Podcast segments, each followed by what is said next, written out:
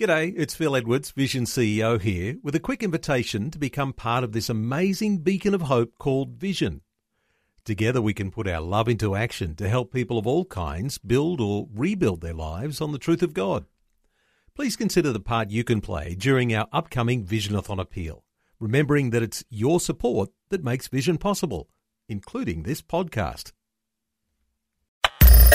Audio on demand from Vision Christian Media. Want to win in life's challenges? To know the will of God and have more passion for Him? Practical help right now with Tak Bhana and Running with Fire. Hey, we're looking this week at stillness and waiting on God instead of being busy, busy, busy, rushing here, rushing there from dawn to dusk, from the moment you get up till you go to bed at night. Just so much to do. I talk to people and say, you know, how's it going? Oh, I'm busy. You know, my life is so full of stuff. I've got, you know, so many things to do.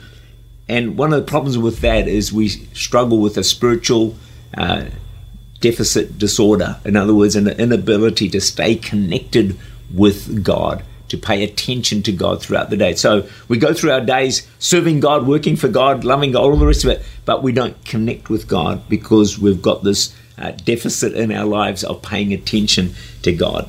Stillness is often seen as silence, but that's actually not quite right. What we need is inner stillness. See, often our inner voice is loud, it's anxious. We may be quiet, saying nothing, but inside we're screaming. it's a good discipline for all of us to take time out from friends, from work, from doing things and get still with God. Because when we do, His presence will slowly increase in our lives. I have this statement a change of place and a change of pace leads to a change of perspective. Change of place, change of pace, change of perspective. Maybe you need to do that. That's why I love traveling on planes on my own because not a lot I can do. Sitting in a chair, seat for sometimes 10 hours, 16 hours if it's a long trip, I can get still. I can connect in with God. It's just a great thing to do. Another thing about getting still and waiting on God is you're going to hear His voice. Wonder how many of you need to hear His voice. Is there some situation you're facing right now? You, you wish, man, I wish God would speak to me, show me what to do. 1 Samuel 9, verse 27 Stand still a while that I may show you the word of God. Stand still a while that I may show you the word of God. Some of us never get still enough to actually hear the voice of God. Stillness is always a prerequisite to spiritual receptivity. It's a bit like phones, TVs. They can't receive messages if they're filled with noise, interference, and static. Some say they they have their quiet time while doing other things, while driving to work.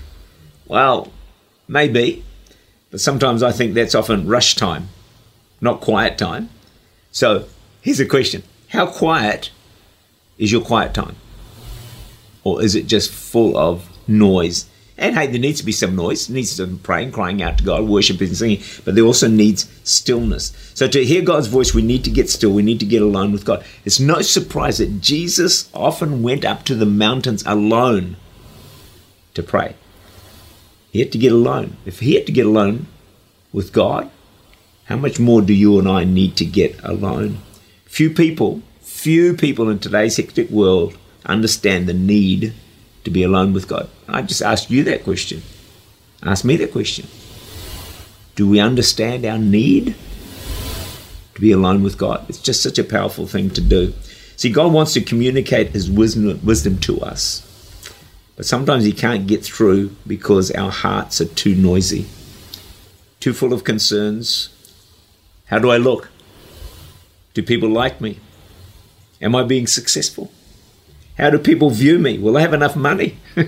Our hearts are disturbed by so many things past hurts, past disappointments, and we can spend so much time doing things for God, we have no time to be with God. As you wait, God works for you. Isaiah 64, verse 4. For since the beginning of the world, men have not heard nor perceived by the ear, nor has the eye seen any God besides you who acts for the one who waits for him. what this verse is actually saying is that most of us have never understood from the beginning of time that when we wait on God, He actually works for us. Another version says He shows Himself active for us. I actually put this to the test once. I said, okay, God, I'm not going to do anything about this situation. I'm just going to wait. You said you'll show yourself active if I wait for you. So I waited, and guess what? God worked for me. Say it again. The Bible actually works. It's time to wait and be still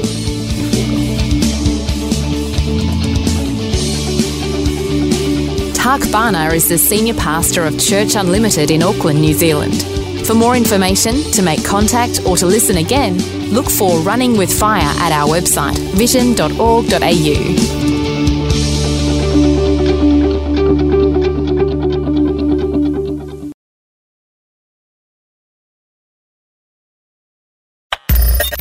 Thanks for taking time to listen to this audio on demand from Vision Christian Media.